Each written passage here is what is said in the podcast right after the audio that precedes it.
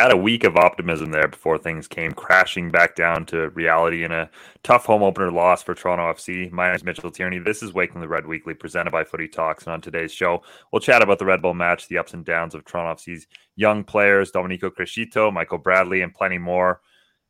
First, of course, we've got Jeffrey P. Nesker, but We've replaced Michael's here. We've got Michael Leach of City News 680 joining us instead of Michael Singh who will hopefully join us in a little bit here. But how are you guys doing this week? Mike, pretty good, thanks. How are you? It's tough. Uh, it's, it's, it's tough to fit into. Uh, it's tough to, to to be slotted into the starting lineup um, to replace Michael here. He's he's going to have to sub me out as soon as he gets in. death match. I think uh, a, a, Mad Max Beyond Thunderdome kind of kind of death match is is my is my. that's what I posit. Um, happy International Women's Day to everyone and uh, all the women in everybody's life. I think it's important that we uh, we celebrate that. Um, and then you know basically uh, uh, crap on on on our, our boys in red for the rest of the hour and, and, and change. um, yeah, yeah. Uh, you know, Mitch, I, I, guess get us started because uh, your first question is kind of the, the catch all for everything here.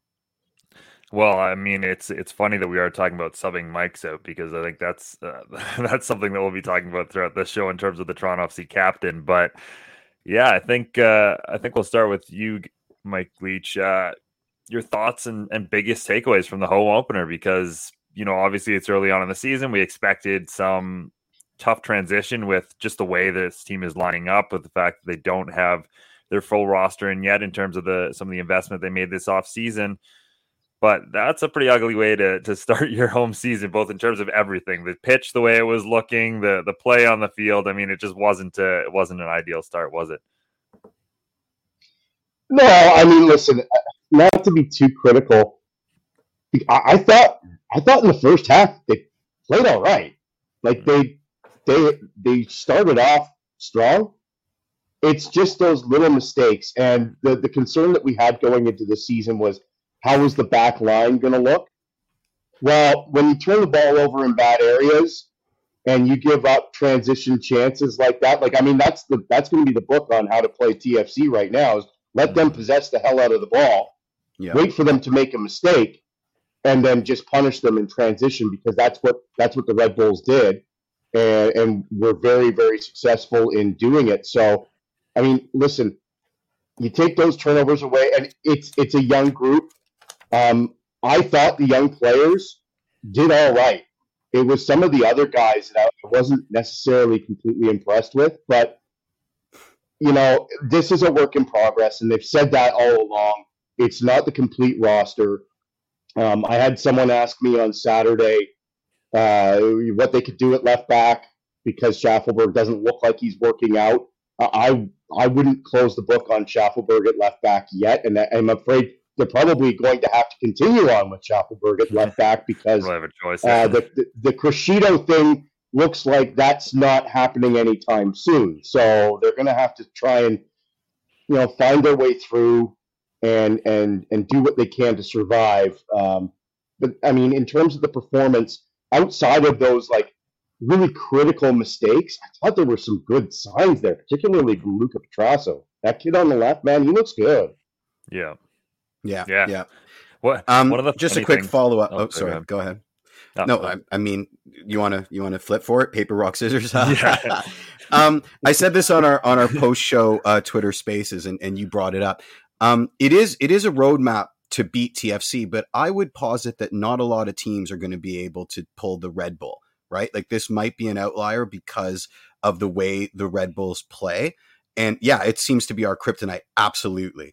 Um, but I, I wonder, you know, can can Chicago Fire actually, you know, even even feign to come in with that sort of a game plan and execute it. So we may be overreacting in that regard. This may be specifically, you know, the Red Bulls have our number, and playing them is going to absolutely suck. The other is um, obviously somebody that doesn't follow you on the Twitter machine because he's asking what's with the Browns gear.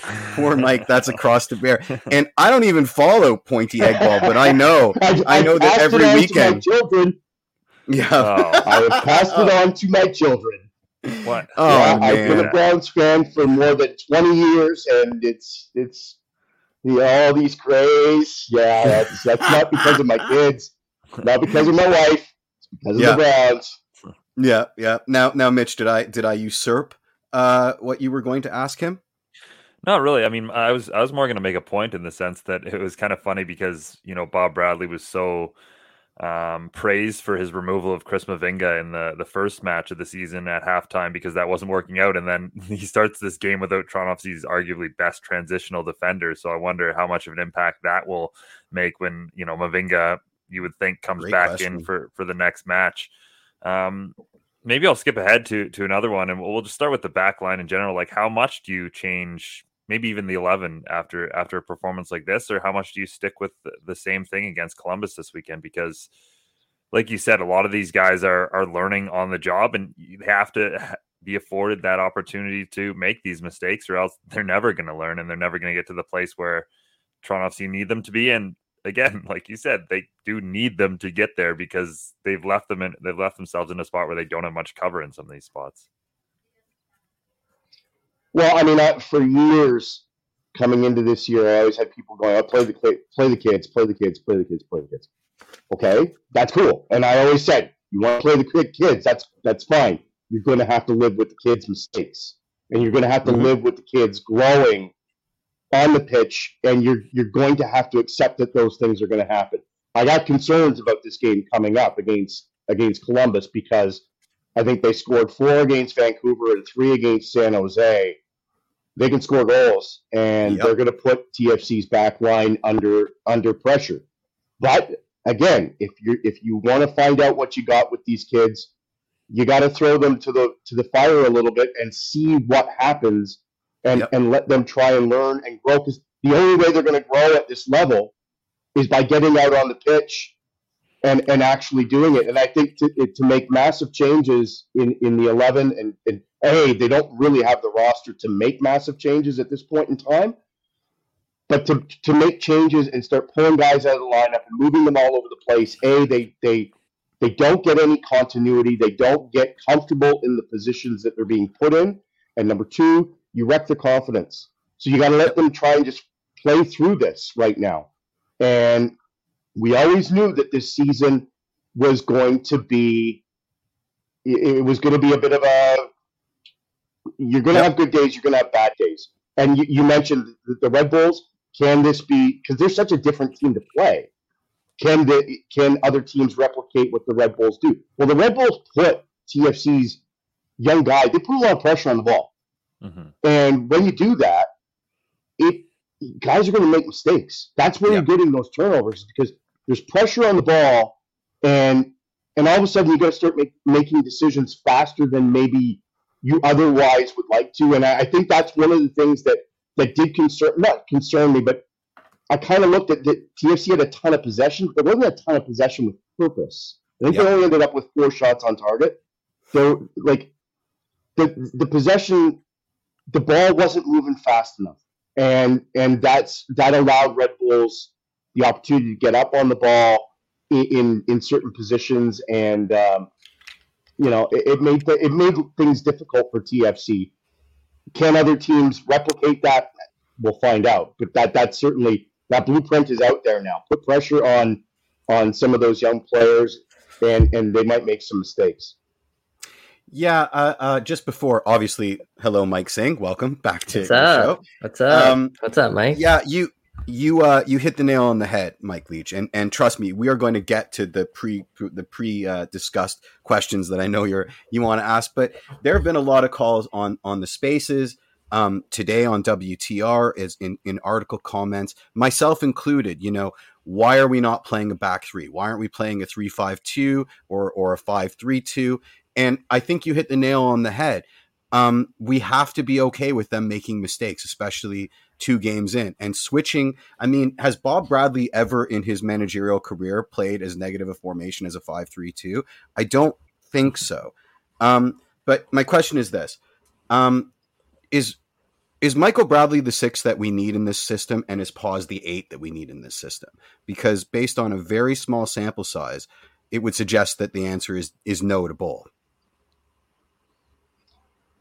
I saw I saw some analysis saying that they thought that Bradley played well on Saturday. I that's not what I saw. I didn't I didn't I didn't see that energy. I didn't see that taking charge in midfield that that we typically see from him. I thought Pozuelo was okay, but Bradley's play I think concerned me a little bit more than anything else. It, it just it just seemed off um, more than anything else, and I don't know whether that's what we should expect from him because every player has off days. I just didn't think he I didn't think he had that that sort of Michael Bradley grind to the to, to his game. I thought there were some really sloppy mistakes, to be honest. Yeah, yeah. I mean, I would I would even posit that it's an unfortunate circumstance that Daddy Bradley's system requires a six, like a Tyler Adams or a Darlington Nagbe, and he's never been that player ever. He's never been that like no. black hole that sucks all attacks. He's never been that destroyer six. He's much more of a like you know uh, uh regista, like a like a Pirlo kind of player, a, a deep lying playmaker. Um, and that that is that's tough. That's that's a really tough situation. Um, Mike, you got a question for Mike?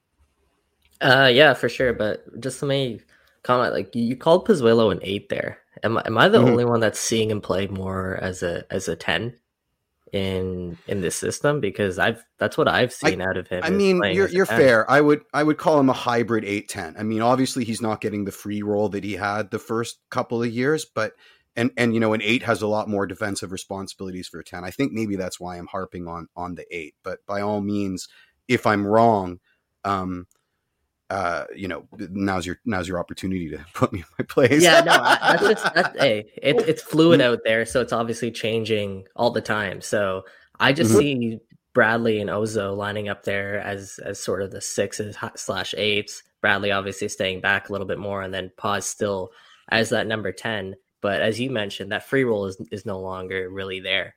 He's kind of trying to play more centrally, which hasn't been his game the last couple of years. And I tweeted out, I thought he started the match unreal. Um, a couple of his touches in tight areas of the pitch, keeping the ball, that was all fantastic. And I thought he looked like Toronto FC's most dangerous player moving forward, as he probably should, as as someone who is Alejandro Pozuelo and the talent that he possesses. Um, but what I want to get your your take on there, Mike, was with the play down the right wing, and I'm not sure if you guys touched on this already, and that's Jahkeele and Jayden. Kind of interesting to see Bob Bradley start two youngsters. Um, yeah, I was I was for it at the beginning of the game. I I was excited because this is something you know we've been talking about a lot. But what was your takeaway from that match, and what do you think those two guys learn from an experience like that against the Red Bulls? Well, I mean, uh, you know, I mentioned it before. I, I actually wasn't too disappointed with the play of, of some of the young guys. I, I got kind of what I expected out of them. I know people were saying it was a bit of a step back for Jahkeele in some respects from the performance in Dallas, and maybe it was. I thought he was okay, and I I, I really like Jayden Nelson. I I really like him. I thought he did everything right until he got to the final touch. Yeah, the final touch seemed to elude him a little bit, but that's something I think that will come with time. And this is the thing. This is the thing that we were talking about is with these guys, you're going to have to give them time to work through some of these things. They're not mm-hmm. coming out of the box finished products. Um, you're going to have to give them a little bit of space and leeway to make some mistakes and learn from those mistakes in order for them to improve. So the result, and and this is, I, it, you asked my, my my opinion of the game was, yeah, they got blown out four one and it was a miserable day. I know people who left at halftime because it was cold. Mm-hmm. Um, but the, it's it's one of those games where you throw the result out. The performance was was better than what the result would indicate. It's just cleaning up some of those little things, some of those little errors that particularly young players make, and all of a sudden, you know, you don't turn over the ball in some of those spots, and it's not a four-one game. Hmm. Yeah, Chris here also, saying in the Chris here. Sorry, go ahead, Mitch.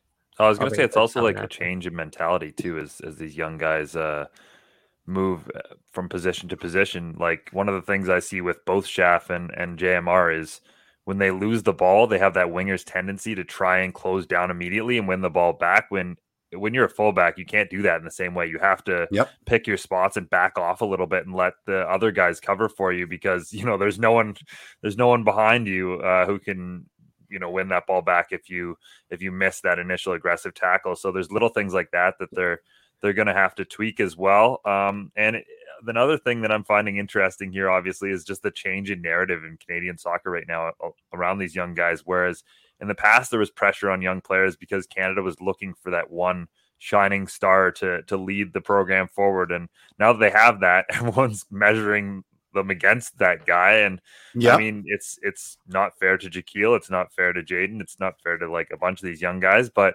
that's the way things are right now. Is everyone wants to find the next Alfonso. And life yeah. isn't fair. I'm, I'm just going to put that yeah. that little Debbie Downer. I, that little I don't know if you're going to find the next Alfonso. He's a pretty no. special player. yeah, he's generational. I mean, like, let's look at. That's a yeah. lot of pressure to put on someone to say, "Oh yeah, mm-hmm. you need to come in and be the next Alfonso Davies." No, just come in and be the first you. Yeah. hey, I love that. Wow. Yeah. Let's get that on a t-shirt. Advice. Yeah, that was that was wonderful. That that's poetry. All right, Mike. I, uh, let's talk pitch because I know you and I have uh, we've had a little bit of a precursor to this, um, and I know that you have been privy to some of the screaming hot magma takes over the over the last weekend. So let let's set the table. I mean, you've done a bit of digging, so let's set the table. About let's talk fungicide, let's talk runway, let's talk weather. If you if you want to set the table for us. Okay, so every time, and I I, I haven't been to trading. I, it's just the price of gas right now is keeping me away from training more than anything else. Um, I saw the pictures that were posted from training last week, and I went, "Oh, here we go again." Mm-hmm.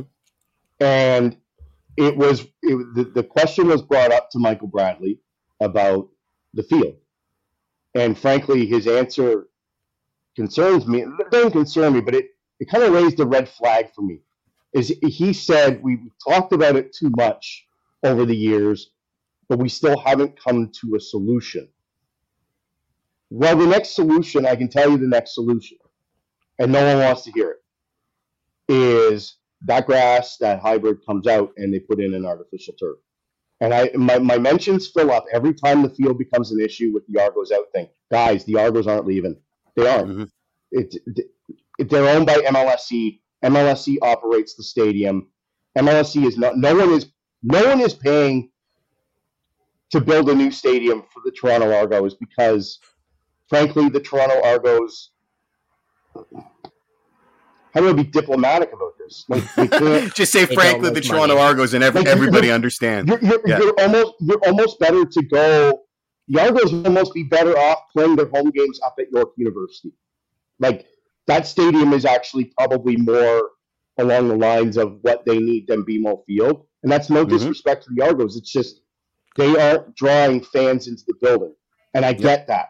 But MLSE paying the bills stadium, they want to get as many events as they can in the stadium. The Argos aren't leaving. So if the pitch is that much of a concern, we've done the grass, it didn't work. We've tried the hybrid, for the most part, the hybrid has worked. Like it's mm-hmm. been fine. There were points last season where it didn't look great, but then again, last season was was weird in that the Argos started their season really late, and you had a bunch of you had a bunch of games there in a short span of time. I totally get that. Yep. Neil Davidson's article, he spoke with Robert Heggie, who is the, the, the chief groundskeeper for uh, Toronto FC and, and Maple Leaf Sports and Entertainment. He said the issue with the field, and he's told me, I've spoken to him, he's told me the Argos don't help. Like, let's, mm-hmm. let's be yeah, very clear the Argos don't yep. help. Nothing there helps. Like, TFC2 playing there would not help. You want to keep as few events on the grass as you possibly can. I get that. He said the the weather this year, there were two things. There was a lot of snow, and they didn't have the the access or the ability to use the amount of fungicide that they needed to use to keep this fungus that is like the snow is a yeah. catalyst for its growth. Absolutely. Um, they didn't have the ability to do that. The weather didn't help them also in the amount of wind that we've had. And it's been windy as hell this winter. When the oh, when the wind yeah. gets up above 30 kilometers an hour, you can't use the grow lights because the grow lights will blow away and break. So there's there's, there's a couple of things working against them there, right? Mm-hmm. Yeah, it, it, and and and I also heard over the last few days that there were some film crews that were working at the stadium. I I can't verify that. I don't I don't know anything about that. But if that's the case, none of that helps. And I it's money, I'm sure, because those crews are mm-hmm. paying to be there. Mm-hmm. But the question is, if you're going to have those crews in there and they're going to cause that kind of damage, and that damage was down in that south end more than yep, anywhere yep. else. If that's if that's where that's like if that's a reason, then you're speaking my language, I, Mike. I, I mean, kinda, I mean, I kind of question. Yeah. I kind of question the priorities there. The priority. I know you want to make money, but if you're putting your you're, you're paying millions of dollars for these guys. Like it's it's like it's like asking uh, a Rolls Royce to run on like yep. regular unleaded gas. One hundred percent. Like one hundred percent. You know, if you're gonna have if you're gonna invest that kind of money in your players, you might want to put the investment into the field too to make sure that they've got the best playing surface to play on. And it was mentioned on the TSN broadcast, like the the pitch is not conducive to the way a Bob Bradley team wants to play. They like 100%. to keep the ball on the ground and move it around that way. If, if the pitch is all, and it was like it was even in the spots that didn't look bad, you could see the ball bobbling around a lot and, and getting some bounces. It, it's it's not good, but I mean it's also March. March yep. in Toronto, no grass is going to be great right now. So hopefully in the next few weeks, that that and there's another issue it seems like TFC gets front loaded home schedules every year. And I know year. some people at MLSE say they want that. I don't get that. Why are we playing home games, as many home games as we are, in the months of March and the beginning of April? Like, backload some of those into the summer if you can. If you can, but yeah, yeah. Then you get I mean, into Chris, an issue with the Argos again. So yeah, you do, you do. Chris Chris Fung raises a raises an interesting point. You know, they should invest in a transportable grass surface that can be protected, like Arizona does with their football stadium. Unfortunately, we you know one through 100 of the top the top mm-hmm. priorities a, t- a tunnel for the yeah. vips to get from parking without n- mingling with the riffraff is is probably number one but but um, so we're getting to the game you know, boys so so we're pooched. We're we're pooched in that respect, right? You know, we're not putting down turf. And and I think people have to realize one, the Argos aren't going anywhere, like you like you've said, and two, it's March, guys.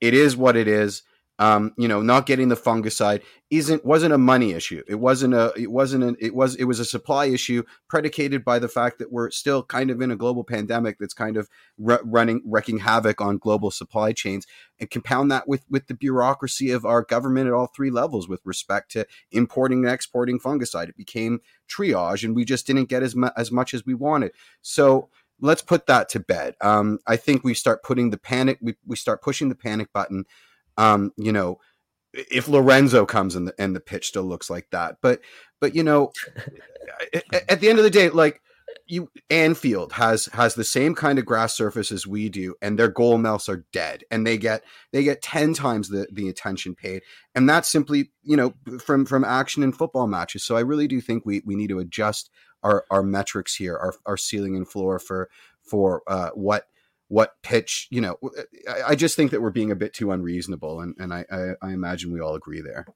Mike Singh, do you have any uh, questions on this week's edition of Botany Weekly? Horticulture Weekly. Horticulture Weekly, boy. And get ready because my second question is another 20 minute uh, uh, dissertation. So, so maybe. Mm-hmm. To, to the question that was asked about the, the, the Arizona Cardinals, the grass, the transportable grass, the Las Vegas Raiders do the same thing at uh, Allegiant Stadium um, in Vegas. Those those fields are transportable. That's correct. They're on tracks. They actually move them out into the parking lot, and that's fine. One thing you do have to remember about about Glendale, Arizona, and Las Vegas, Nevada, you get way more sun, and it yeah. doesn't get nearly as cold. You're one hundred percent right. Yeah, where are we going to put the grass? No. Like in the international but, center? I mean, like, this yeah. is like yeah. Th- this is this is an issue. This, this is an issue with the NFL because mm-hmm. J.C. Tretter of the Cleveland Browns is the National Football League Players Association president. He penned an article. Um, it actually came out after Odell Beckham did his knee, his ACL in Cincinnati on turf in 2020 and then Beckham does it again on turf in the Super Bowl at SoFi Stadium, a five and a half billion dollar stadium. Five and a half billion dollars, and they put down artificial turf. And no one wants this stuff because it's yeah. even even NFL football players because of the cuts and all that stuff, mm-hmm. guys are getting hurt. The problem that they're they're having is with some of the stadiums, like they're talking uh, as a Browns fan, they're talking about the stadium's only 20 plus years old, but they're talking about replacing First Energy Stadium in Cleveland. And what do you replace it with? Because they want more events in the stadium. First Energy Stadium has 10 Browns games a year plus a handful of con- uh, concerts. It's not enough to keep a building like that mm-hmm. profitable. They want conventions, they want more concerts over the winter, they want the NCAA Final Four, they want all those things. So then it gets into the, the field, and the, the idea was the same thing. You could have this this field, this grass that is grown elsewhere, and it's you know yeah. the, the grass. It's it's going to be an it's it's it's not just an issue for us. The yeah, climate yeah. is not really conducive to it. So exactly, maybe you and, move, and maybe you move Maybe you move the pitch south for the winter. Maybe you make it a snowbird and send it to Florida. With a bunch of helicopters or a system yeah, of live on the beach. and nets. Yeah, send it to Clearwater yeah. Beach with an umbrella yeah, exactly. I will say this: I've been sitting on a on a on a witty retort for about two minutes. You said, "What do we replace the first Energy Stadium with?" And I'm like, "The second Energy Stadium." But you know, now now I'm late on the joke. Yeah. So, uh, uh, let, let, let's someone, someone need to come back up. Oh, but I'm I'll be here all week, boys. Um, I'm just moving ahead because I let's get the second one over with. Um, MLS on TV in the US, Canada. This is the other thing that we we talked about as a precursor. You have some interesting ideas on on what it takes and and I sort of countered with as long as MLS 90% of their ESPN games, and I'm not talking about ESPN Plus, the OTT server, I'm talking about terrestrial cable, whatever that means. ESPN3 is a graveyard in the United States. It's like a value added channel that has that ticker that gives you your your your sports uh, stats on the bottom. You see how TSN tries to approximate it. Um, that's a big issue for market penetration. And I think that that has to be the priority above and uh, over and above any of this, you know, where are we at in terms of the Raptors? But I thought it was really interesting how many, how much resistance you got on the Bird app with those figures, you know, the Raptors and TFC sort of being very, very close together, being very close together in terms of numbers uh, over the last, uh, over the last little while. Was that even a question? Well, the the, the, the, the yeah, no, the I mean the, the, the season opener in Dallas, TFC drew 154,000 on TSN in the afternoon. The Raptors now the Raptors were playing Saturday night Saturday night going head to head against the Maple Leafs, and I think it was against the Atlanta Hawks, which is not a. I mean, the Hawks have Trae, Trae Young, but I, I don't think that's a that's not a marquee matchup. They only got 167,000. Now, fast forward to week two, I just looked at those numbers 57,000. 57,000 viewers for TFC New York Red Bulls. Oh, wow. That's not good. That's, not good. halftime. The, the, yeah. the Vancouver New York City game actually got a much better rating than than the TFC Red Bulls game. And I don't mm. know hmm. whether that has anything to do with the matchup. I know a lot of people like to say every TFC fan is down at the stadium on a home game, and those numbers actually kind of play into that that hmm. idea. So, uh, and the Raptors, I think, drew two hundred eighty thousand on so, Sunday wow. against the Cavaliers. That was a good matchup, though. That that's like the the Cavs are sneaky good. Like people people don't realize they're they're a Cleveland team, so I, I, I see your bias. Your bias is showing, Mister Cleveland. Oh, no, I, I, I'm just the Raptors. I do like. Okay. I love Evan Mobley. I love mm-hmm. Evan Mobley, um, and I, I, am the the if Mobley and Barnes sort of continue on the trajectory that they're on, I'm I'm in on that. So the, the Waking the Red is turning into a Waking the Raps here. I'm, I, I mean, these, these sound like the names of basketball players to me. I, I am going to take your word for it, though. Um, so so what's the solution then, Mike Leach? Like like do we just do we wait for the Insigne bump, or is it time to be concerned because the league is on is pursuing a new media deal, and these numbers are very important. Yeah, they, they are important, and I uh, Insigne will present a bounce. Um, I don't know. I'm trying to think of what else was on because I was working at the time, so I, I I think there was a hockey game on at the time, but Saturday afternoon might in March might be a little bit of a dead spot. Um, mm-hmm. But I, I don't. I really like. Other than promote it, cable hurts. Like cable, cable hurts. Uh, although I think the Leafs, the Leafs drew basically the same number. They draw. They they were on Sportsnet only on on uh, Saturday night. They weren't on the CBC, so they weren't over the air. They were on cable. They did right. well, but that's the Maple Leafs. Yeah, um, yeah. They're they're almost, you know, any, undroppable. They're, yeah, they're yeah, like um, I, I don't know. Like, I mean, I didn't see a ton of promotion. There was a lot of promotion um, from TSN going into the game in Dallas. Like, it, yes, they were. If you watched anything on TSN or even on CTV, there was a lot of promotion. There wasn't a ton of promotion going into the um, uh, into the home opener against the Red Bulls. Yeah. So that that may be part of it. I mean, part of it is we got to tell the stories. Like the the and and I saw someone say oh, I'm way more interested in watching a Burnley West Ham game or like just pick two sort of middle of the road teams for the Premier League because there are way more storylines. I'm going no, there aren't way more storylines. The Premier League has a massive, monstrous PR machine yeah, that yeah. churns out those storylines, and they have people who are willing to tell those stories. The problem with MLS, and I can like in my job, I have to decide what what do I cover and where, and yeah. how do I how do I do this? Like local is always most important to me, so TFC is always in the conversation, I've had fights with people over this. I will pick TFC or even the Argos over mm. some U.S. games because the U.S. games U.S. basketball games don't draw like they'll draw 40, 50,000 in some cases hmm. um, on TV. Uh, but going into the season opener, I go live. My the, the person that does the morning in front of me does everything on tape. So maybe we'll go through and listen to all of their reports. There was not one mention of TFC's season opener against FC Dallas in the morning. And I'm like, how is that? Because that yeah. was my lead story. And the home opener on Saturday was my lead story because it's a Toronto team. It's important. It matters. And then because we default to Leafs lead all the time. Yeah. I think that's boring. And I don't think that's right.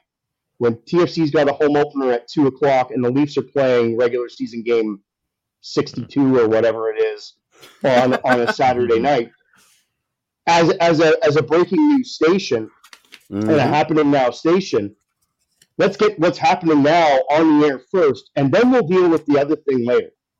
But I mean, there aren't enough people like me out there in the media that actually will push the, the, the MLS narrative forward, and that's part of the problem. And that's I I put out the question there on Saturday mm-hmm. night or Sunday night after watching.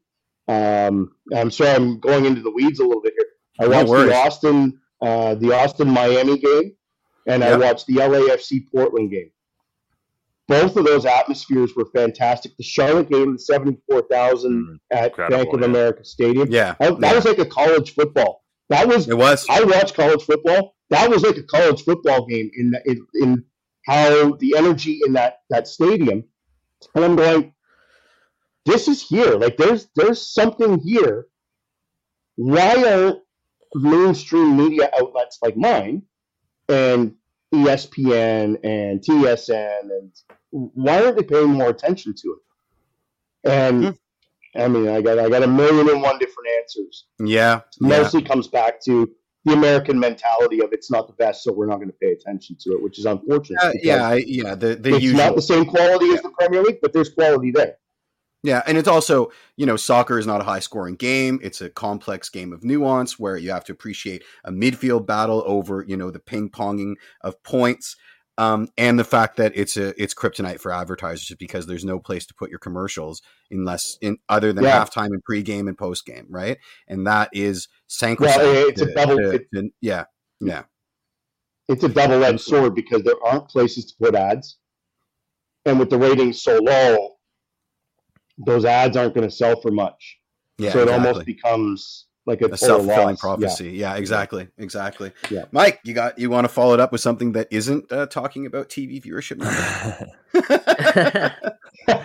we uh, yeah, let, let's go back and let's talk some some some footy that actually occurred on Saturday, and of course, let's let's go back to the TFC game. Um, Jesus Jimenez he he bagged his first goal as a Toronto FC MLS player. What did you make of his performance? And with Ayo Akinola returning to, to training this week, how does that sort of look? How did how do you foreshadow that competition there up top? And what do you think of uh, Jimenez so far? I that those touches that he put on that goal was, was that's that's some skill that we don't typically see and and ability to to move with the ball. Uh, I thought he looked really good, I, and I think he's looked pretty good in in what I've seen of him. Um, as far as Ayo goes, I don't know if you can move two up top, but I mean, I, it might be tough for him to get on the field. I mean, there's certainly going to be competition there for sure. Yep. Yeah, him, him and his look really good to me. I'm I'm really impressed with him even in the preseason stuff that I saw, he looked really, really good. Yeah, yeah he looks, has and can play as a wide attacker too, so that might be an option that they yeah. look at, especially, yeah. um, you know, before before Lorenzo Insigne gets in here, where they can put him right. as a wide and Ayo through the middle. So I wonder if uh, we get a couple looks at that as well. Because they're still looking for that option on the right wing, eh? Because mm-hmm. the first game, DeAndre Kerr didn't work out. Um, Achara, I thought looked looked decent when he was kind of spit out there, but it doesn't seem like Bob Bradley's too keen on starting him right now. And mm-hmm. then when you shifted Jayden over to, I guess, what his unnatural side, even though he can play, um, that position. I don't think he was at his best. Um, Luca was great on the left. Jayden was great on the left the, the game before. So I think the left wing is going to be fine, especially when you have someone who's pretty decent at that spot in the summer. So yeah, I, I, the question mark he's right going to be amazing at left wing. Yeah, yeah. the question mark is there at the right wing, right? So if Jesus can, uh, can I guess fill that spot, then that if that Jesus can save, yeah, yeah. There you go. I was waiting for that. yeah, yeah, yeah. I mean, I was going to do a Big Lebowski joke, but I don't want to swear on on on on names, so uh, so I'll, I'll save that for later. All right. Well, I think we'll I think we'll let Mike uh, Mike Leach go here. Um, yeah, we've had yeah, him for forty for, minutes, man. Yeah, absolutely. Yeah, we we overstayed our welcome a little bit, but thanks for thanks for joining us off the top this week. And yeah, it's always great to talk uh, some TFC with you, Mike. Oh, thanks for having me, guys. So it's a lot of fun. Always fun talking footy. Amazing, man. We'll see you next ratings, time. And pitches and all the other stuff. Yeah. yeah. Next time it will just be me and you, and we'll just bore we'll bore each other out. We'll do like an eighteen hour long winded dissertation on on TV viewership numbers, and, and by the end there'll be one viewer we'll, left. Well, uh, and we'll we'll do a, a full like you know, grass manicuring and, and segments with dioramas. Like, well, I'll, I'll make animations. Yeah. Oh man, yeah. can't wait! Cannot wait! All right, Mike. We'll see you later, buddy. Grounds crew, eh? Have a good day, guys. Cheers. All right, later, Mike. All right, all right, boys. Cool. Let's. Uh, yeah, yeah. Always, always, always, always, always love talking to him. Um, first in the rundown, TFC gets wrecked in the home opener. Have we uh, have we taken that to its logical conclusion, or do we have any uh, further thoughts on on the four one? Well, I, I'll start, and for me, the writing was kind of on the wall uh, hmm. for something like this to happen. I think we got really excited seeing the TFC in preseason. Um, you know, come away with some results. We got really excited after coming away with a point in Dallas. But to me, realistically, like in that game against Dallas, I thought we we probably should have been down a couple goals early. I think Dallas missed mm-hmm. a couple sitters. Um, so I think realistically, I don't know if TFC were really in that game and they came with a point. I don't know if they necessarily truly deserved. And then come back out and, and look, this roster, as we've all talked about, is still very much a work in progress. And when you're starting, I don't know, four, five um, kids in typically, I guess, unnatural positions, it's there. I mean, the, the writing, yeah. like I said, is, is, on the wall once again. Um, and I think the Red Bulls are also really, really good this year.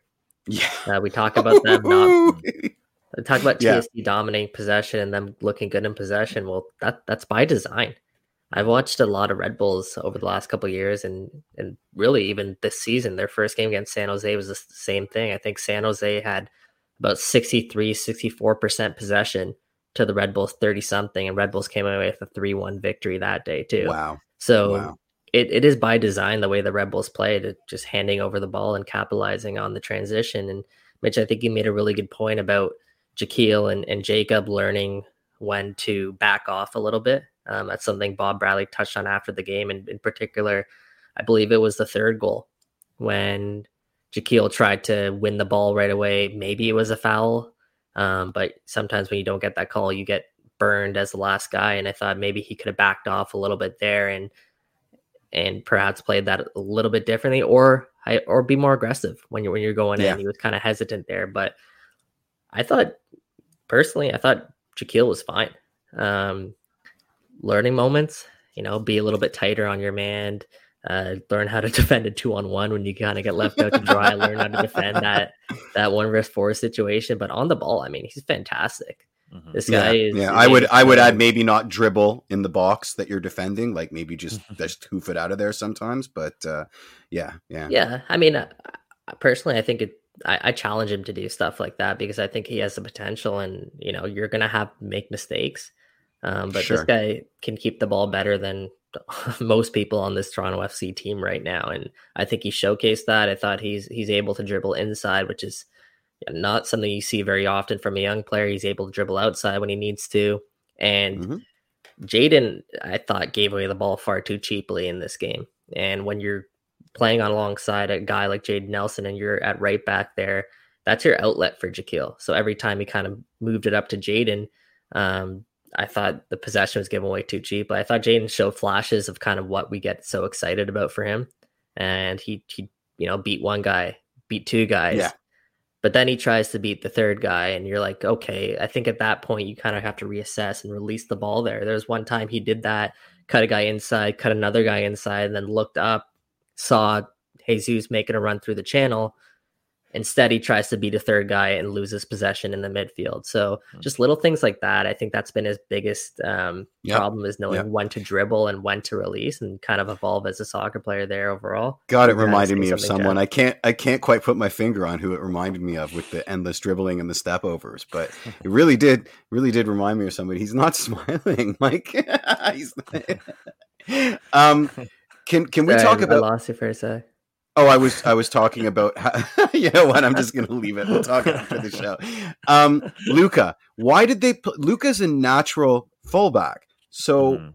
can we talk about why Luca got the start further up? I mean, he was great. He was my man of the match. But what kind of was that? A little galaxy brainy to maybe put him as an attacking option and Schaff as a defending option. I mean, I think we're clear on on we got to let Schaff and JMR run through the paces, and, and there's going to be more more games than than this where where they don't quite work, and we maybe have to hold off on the no, Bob. Let's do a let's do a five three two like you like no like you've never done ever in your career ever oh. because we're scared. Um, are you criticizing yeah. the one yeah. thing that worked in the entire tactic? No, I'm not. I'm just I'm just saying I'm just saying it seems weird to me like it worked, but it seems weird to me on paper. Like when that lineup came out, everybody was like, "What's going on? Where the hell is these are? Where the hell is Luca playing and where is Schaff playing?" Like it just it did our, mo- our did our head in, and then to see how it was realized on the field felt a little galaxy brain. Regardless, I mean, in, in our in our mind, Jeff, like he's he could be just a left back, but the first time I spoke to Bob Bradley, he said that he was he could be a midfielder. Okay. Um, that was the first time I spoke to him. So it's not like he all of a sudden came up with the idea on Saturday afternoon. I think this is something we all saw in the player. And I think during that preseason game, I think it was against Chicago when he came on and he was he was started as as a left back, was playing higher up the pitch. You could see his attacking quality, oh, and oh, yeah. that was on full display on Saturday. So, I mean, as Chris said, I thought he was way better at left wing than he was at left back. Um, and I wholeheartedly agree with Chris there. I thought Luca was probably the best player for Toronto FC in that 1st mm-hmm. half, and I'm interested to see, I guess, how they use him going forward. But as a whole, uh, on Saturday, I mean, guys, like we get carried away sometimes with these expectations. There are going to be growing pains. This is still this TFC have a lot of moves coming, and the plan is to make this group a lot better, and they have to. So mm-hmm. there are going to be times where, hey, you you come away with the result like they did on Saturday. I don't think anyone expected to be perhaps that ugly, but credit mm-hmm. also to Lewis Morgan who took two absolutely beautiful goals um, yeah. to obviously kind of demoralize TFC there. But I still think that there's a lot to like in this group when you dive into things.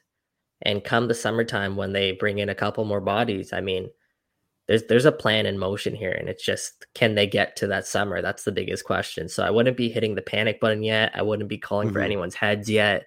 Um, this is still Where's early the in the in year and it's still earlier in the year and I, I, think that this group will honestly be fine. Yeah speaking of uh, speaking of the plan i'm going to do a segue now mitch. Here we go. Speaking of the plan um, how much does dominique criscito's change of, of heart with respect to uh, his, his his estimated time of arrival alter said plan? Well, it's interesting because when I first heard about the move, the plan was always the summer. Mm-hmm. This is uh, Genoa's captain. He is kind of like Lorenzo and Insigne. He wanted to be there to help Genoa um, out of the relegation battle. Obviously, the last two months he's been sidelined with the calf injury, and also he had oh, COVID. Oh, so he's, he he was unlucky, I guess, in that regard. Mm. But mm. the whole time I was hearing that he would be joining TFC in the summer. Now, when news broke that he'd be coming in March instead, I kind of wondered what was happening there. Um, so I wonder if anything actually did change or if this was the plan all along to kind of revisit this move in the summer. I still think at the end of the day, this this deal gets done and Criscito does become a Toronto FC player. I was told when when it was first happening that this was a package deal with Lorenzo Insigne, and mm-hmm. perhaps it'll actually literally come as a package this summer uh, when his contract is up. Speaking Does that, that, I mean, sorry, go ahead, Mitch. I keep interrupting you. Can you? I'm going to stop talking. Go. it's all good. um, speaking of that left side, though, I wanted to to ask about because uh, we're getting a lot of comments about it. Uh, Jacob Shaffelburg, and obviously a player who who left the field um, injured during that home opener. Is there is there any update on on him and maybe uh, if he'll be available for the weekend? You know, TFC's training at BMO Training Ground, and I actually did not get out to training today. So I do not have an update for you guys right away, um, but we'll try and get one by the end of the week. So keep it locked. Sounds good. Perfect. Um, Axis of Evil. Let me let me just interject here. I don't get why Michael keeps saying we need to be patient. I don't really see people panicking. I mean, tell me you're not on the waking the red boards without without telling me. people are just pointing out what they see. Don't be overprotecting. There's a point somewhere in there, Axis, and, and we love you for for being so contrary. But people are definitely panicking, my friend. Um, whether it's it's it's you know this this idea that that Bob has to suddenly um, become a coach that doesn't adhere Hugh very very very close to this four three three or nothing, or um, you know basically consigning uh, uh, Schaff and uh, and uh, JMR to the delete bin based on on on two performances. I, I do think that there's a lot of knee reactions that are circulating around there um, you know, even even just sort of the the the um, the pleas to be more measured on this JMR hype train from from pundits all around uh, all around Can Sockland. People are definitely uh, panicking, and I think that that's a little bit of PTSD from last year, and the expectation that we were going to be uh, going to be better than we are um, right out of the gate. So, so I, w- I would counter that that Mike is definitely being a lot more measured than you give him credit for. Yeah, I don't know. Maybe I spend too much time reading uh, Twitter, you know, the Waking the Red boards or whatever it is. But I definitely do see um, some some panic out there from Toronto yeah. fans, and I think, I mean, deservedly so. I don't know if they deserve any praise. Obviously, on Saturday, I just I, I, like I said, I think those matches are going to happen. But Jeff, you keep mentioning the four three three, and man, I keep going back to this. I don't, I'm not seeing a fluid four three three out there. No, no, no, no, not at all. But but let me refine it to say. I don't think Bob Bradley is going to be playing a negative formation as, as negative a formation as a five-three-two off the back of this loss to the Red Bulls. Sure. Yeah, I, I, think Bob Bradley's capable of playing a lot of different formations that he sees fit. But at, at the end of the day, I think we have to, at least in my opinion, you have to set this team out and, and develop them in the way that you envision.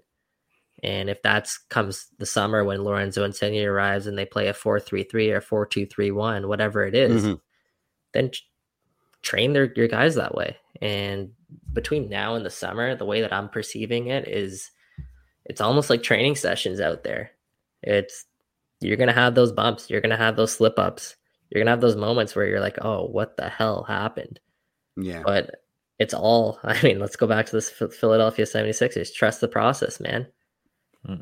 Let's trust yeah. the process and, and let's see if this actually plays out the way that Bob Bradley envisions because he does not have his stamp fully on this team yet. And Chris, the good news, Chris, I'm I'm taking this from your new article, which I edited before we uh, before we we started the show today. So yeah, yeah, I already don't like it, buddy. well, the good news with Sorry. Bob Bradley is he's got time. I think more than like mm-hmm. if you go back to last year with Chris Armas and, and even Javier Perez, like these were both guys who knew pretty much they were on the hot seat.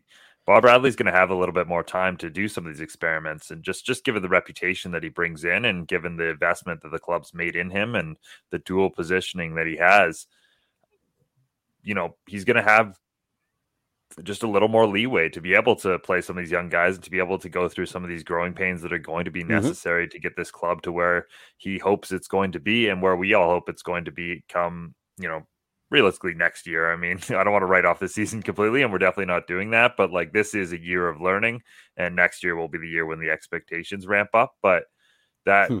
that little bit more leeway, I think, is is critical for Bradley, and I think it's going to pay dividends down the road as as some of these young guys get more and more opportunity, and results aren't the be all end all, at least in this part of the year. Exactly, and I I, I still think they they do compete this summer. Um, I based on you know the potential that they have to make sort of some moves that I'm hearing they want to make. I, I do think they find a way to kind of turn the ship around in the summer. And let's not forget that the summer isn't the halfway point of the Major League Soccer season. The summer is is about a third of the way. Mm-hmm. So if they can get to that point, pick up a couple results here and there, still be in the mix to make the playoffs, don't rule this team out to get hot come the summer and and kind of push forward from there. But it's it might be it might be a painful experience to get there. It might not. They might turn the ship around and start playing better than um, they have been to start the year. But I I just I think the writing's on the wall for sort of these type of performances. Hmm. Yeah, no, I think uh, I think we're definitely yeah. Patience is yeah.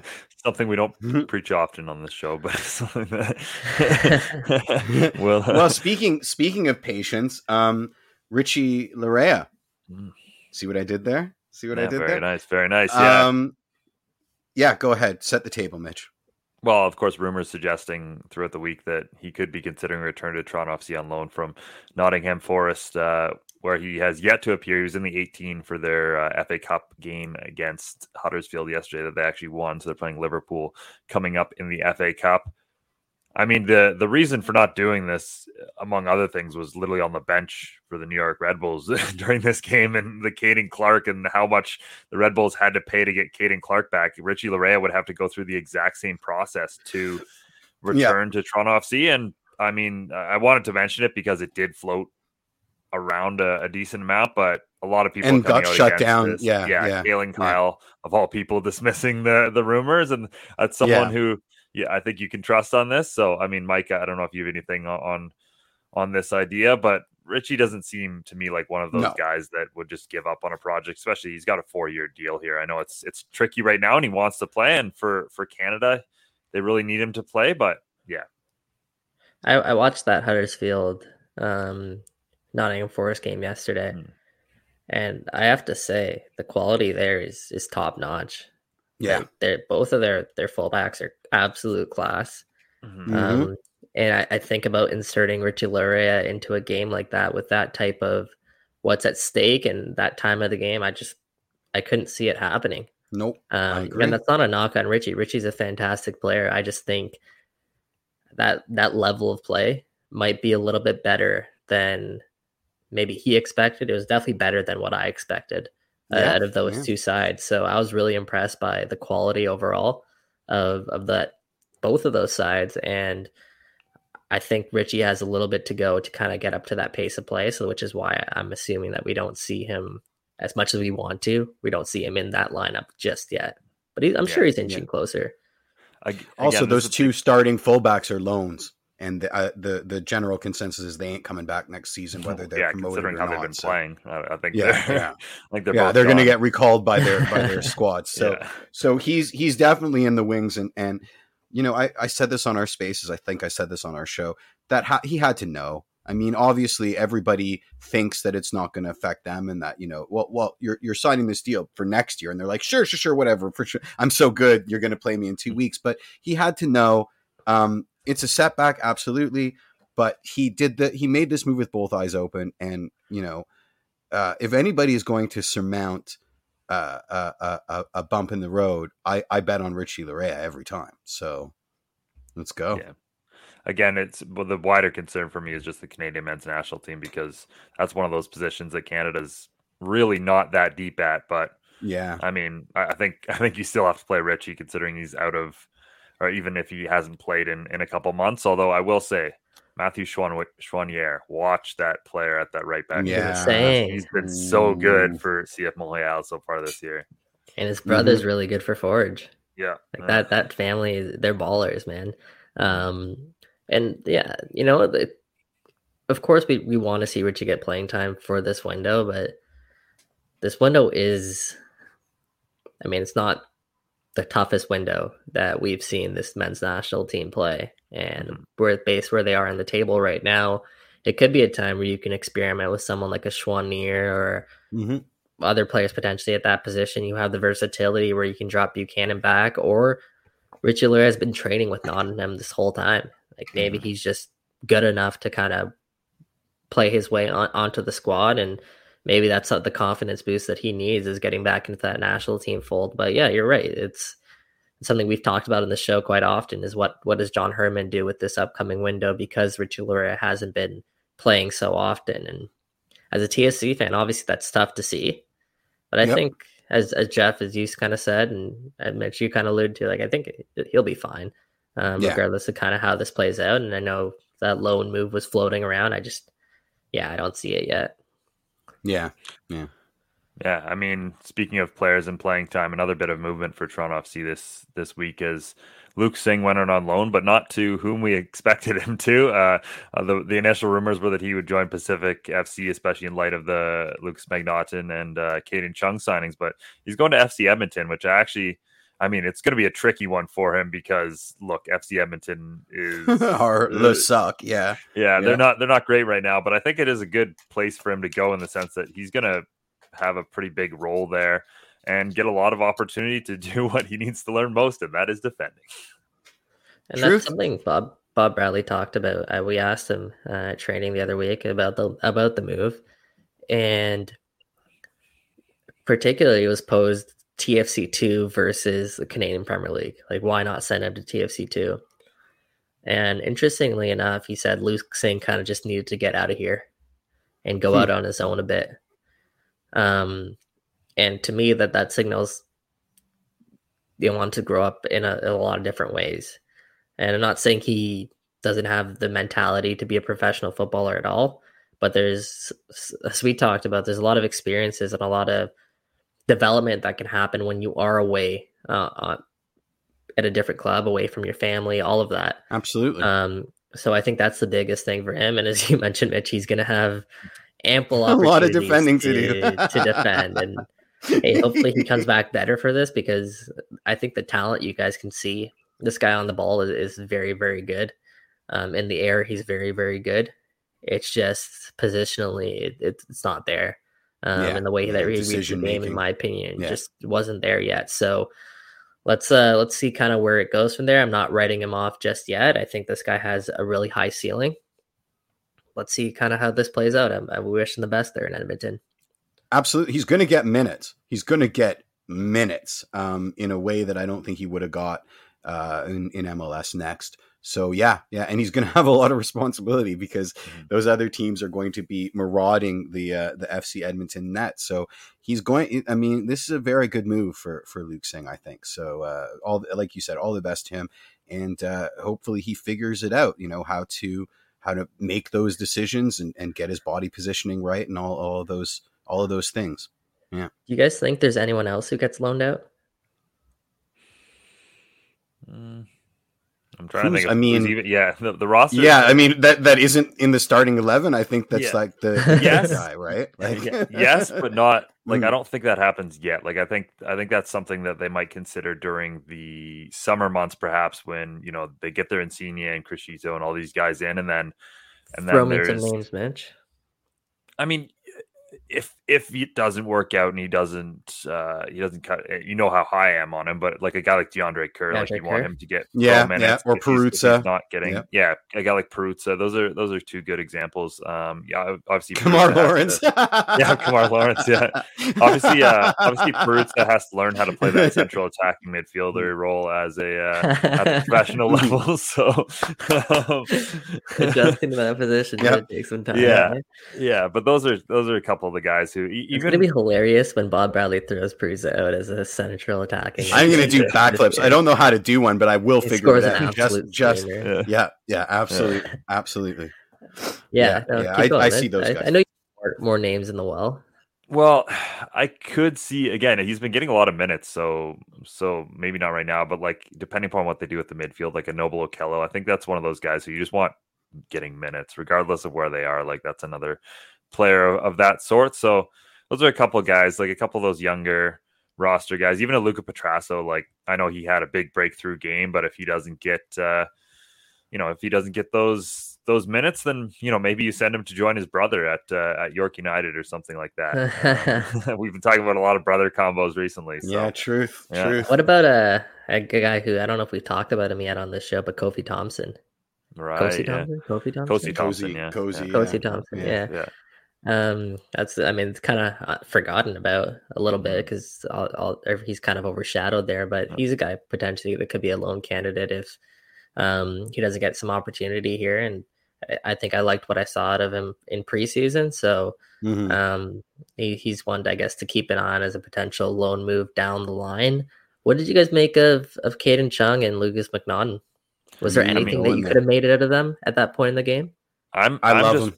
Yeah, I'm mostly just rattled that I couldn't figure out who Mike was trying to allude to in terms of loan guys. I missed. I was trying to name all the young guys on the team so I get his guy. And I did I get it right? Did I get it right? Yeah, yeah. He doesn't I mean, give you too much. He's a good poker player, man. Jeez, jeez, yeah. yeah, yeah. I mean, yeah. not yeah, and smile. I thought Kadin mm-hmm. Chung's looked really. I mean, both of them. Again, it wasn't much. It wasn't much time, but Kadin Chung's a guy who um, yeah, I think I think he will get more minutes as as Absolutely. there'll be potential games where you know they'll they'll want to bring out JMR um, at a certain point, especially at, at this young age. So yeah, I think Kadin Chung's looked really solid and, and, very solid defensively. Like I've I've liked that from him in the in the early games here. Jeff, you I mean you're a fan, right? Oh, I mean yeah, yeah. I'm I'm a big fan. I'm a big fan. I thought uh, he looked great out there and I was I was really watching. I thought he was uh, he was pretty phenomenal, and you know Lukas is our Nick Hagglund. You know, hat tip to Charlie O'Connor Clarke. So um, I just want to see him bury a couple headers, and then and then he's my hero forever. But uh, uh, the the the bleached blonde hair again it's a bit too soon for anybody on tfc to have bleached blonde crop short haircut by my by my accounts. So I mean, but he's a lot taller, so I didn't really make that mistake mm-hmm. more than once. Um, yeah, they all look great. Uh, Okello uh, to me is is you know, I really, I really want this kid to figure it out because that is such a secret weapon. I mean, especially in a Bob Bradley team to have a six with that kind of uh, uh, physical stature, um, he could very well be the the the the, the straw that stirs the drink. Did I say that right? Yeah, I mm-hmm. think I think I think we're sitting on a big, big, big potential with Noble mm-hmm. Okello. You know what's funny is yeah. uh, our uh, Waking the Red colleague uh, Tej Sahota had a uh, had a Twitter thread about how he didn't think Noble was ready yet. there was a hilarious mm-hmm. clip just for me where he showed he's like, "Yeah, look at Noble get all the way back and not know what to do," and I was like, "Yeah, he was he got all the way back. When was the last time you saw a Toronto FC midfielder get all the way back? Get all transition? the way back. Yeah. yeah so I was yeah. like, that alone sets him apart from the other options that Toronto FC have. So True. especially when True. we're talking about that transitional defending that's been such a struggle for TFC, like that's something Noble can really provide them is, you know, just just that ability to get back and the youthful energy of him and Priso, like they're gonna need yeah. that this season. I mean, you may be able to nutmeg him because he's like a, a giraffe out there, but you're not like you're not chipping it over him. You know what I mean? And if he and if he can figure out how to do toe pokes, um, you're you're you're finished. I mean, that guy's going to going to own your soul. So I, I'm very very excited. I, I think uh, that that that kind of a, a, a physical stature doesn't come along often in in in football. And uh, you know, when you get it, when you get that Yaya Toure kind of kind of uh, uh, potential. I mean, that that's amazing. So yeah. It's not even just the stature too. It's I mean, this guy's a baller. Like he's he's so mm-hmm. skilled. You see it often in training and you see it in like when he's warming up. I mean, this guy can do things with the ball that someone who's like five foot five can do. And mm-hmm. I don't think he's been able to show off that finesse quite yet. But it's it's in his toolkit and I think the more that he develops, the more that he goes on here, I think that'll start to show. And I personally think he's about maybe a year or two away from being hmm. quite ready to take that next jump. But this year will be important uh, in terms of getting the playing time and getting the reps under his belt as he continues to develop and, and learn the game here. I think Ralph Priso, I mean, this is a guy I think is is ready right now. Yeah, yeah. Um, it's tough because obviously that midfield is is also Bradley and and Paz, and who are you replacing at that hmm. point? Um, that's that's the biggest question. I think and we I all know think... the answer, unfortunately, but uh, yeah, yeah. I, I, don't know. I'm not calling for Michael Bradley's head right now. If Michael Bradley no, was making neither. 500, 600,000, he'd be, in my opinion, a fantastic player. But he's he's making a max TAM, which mm-hmm. it, it's tough to say that because he does so much for this club in terms of the intangibles. Um, this guy's the captain. He's a leader. He's all of that, but um, I don't know if his play on the field right now warrants uh, the max mm-hmm. TM contract, and that's just my personal opinion there. And I'm sure a lot of people, um, well, I've seen a lot of people kind of voice that that same. Yes, the chat is exploding with with anti anti MB4 sentiment, and so was so was the spaces that that we uh, we repurposed into a podcast that you can now mm-hmm. find on on all your local podcatchers. Um, I mean, I got to go pretty soon, but but to me, the question is is Bradley a starter or is he a, a, a, last 25 minute player? And we didn't we didn't come to that conclusion in the spaces because i can see advantages to both. Certainly having michael sitting on the bench with his dad reading the game and then getting put in for the last 20 minutes to institute all of the notes that they've taken for the first 60 something odd minutes there's a certain there, there that that that's sexy to me. But but also having Michael start the game until he loses his legs and then bring in Ralph Priso or Noble Okello has its own advantages. So so I do think there's a space for him. I just don't know if it's 90 minutes every game in or out 24/7. I think he needs to start just based on the player that Bradley is. Um, I think he does better as the game kind of goes on. I don't think he necessarily comes in and adds a spark to to the team. I think we saw a couple times last season he was brought in off the bench, and I don't think he was at his greatest. Um, mm. But for me, the biggest question mark in that midfield might just be how the heck do we get the best out of Jonathan Osorio? Yeah, yeah. Because yeah. he looks like a completely different player with the men's national team. And how do we get back to that sort of Jonathan Osorio? Mm-hmm. Great that he scored the goal uh, the first match.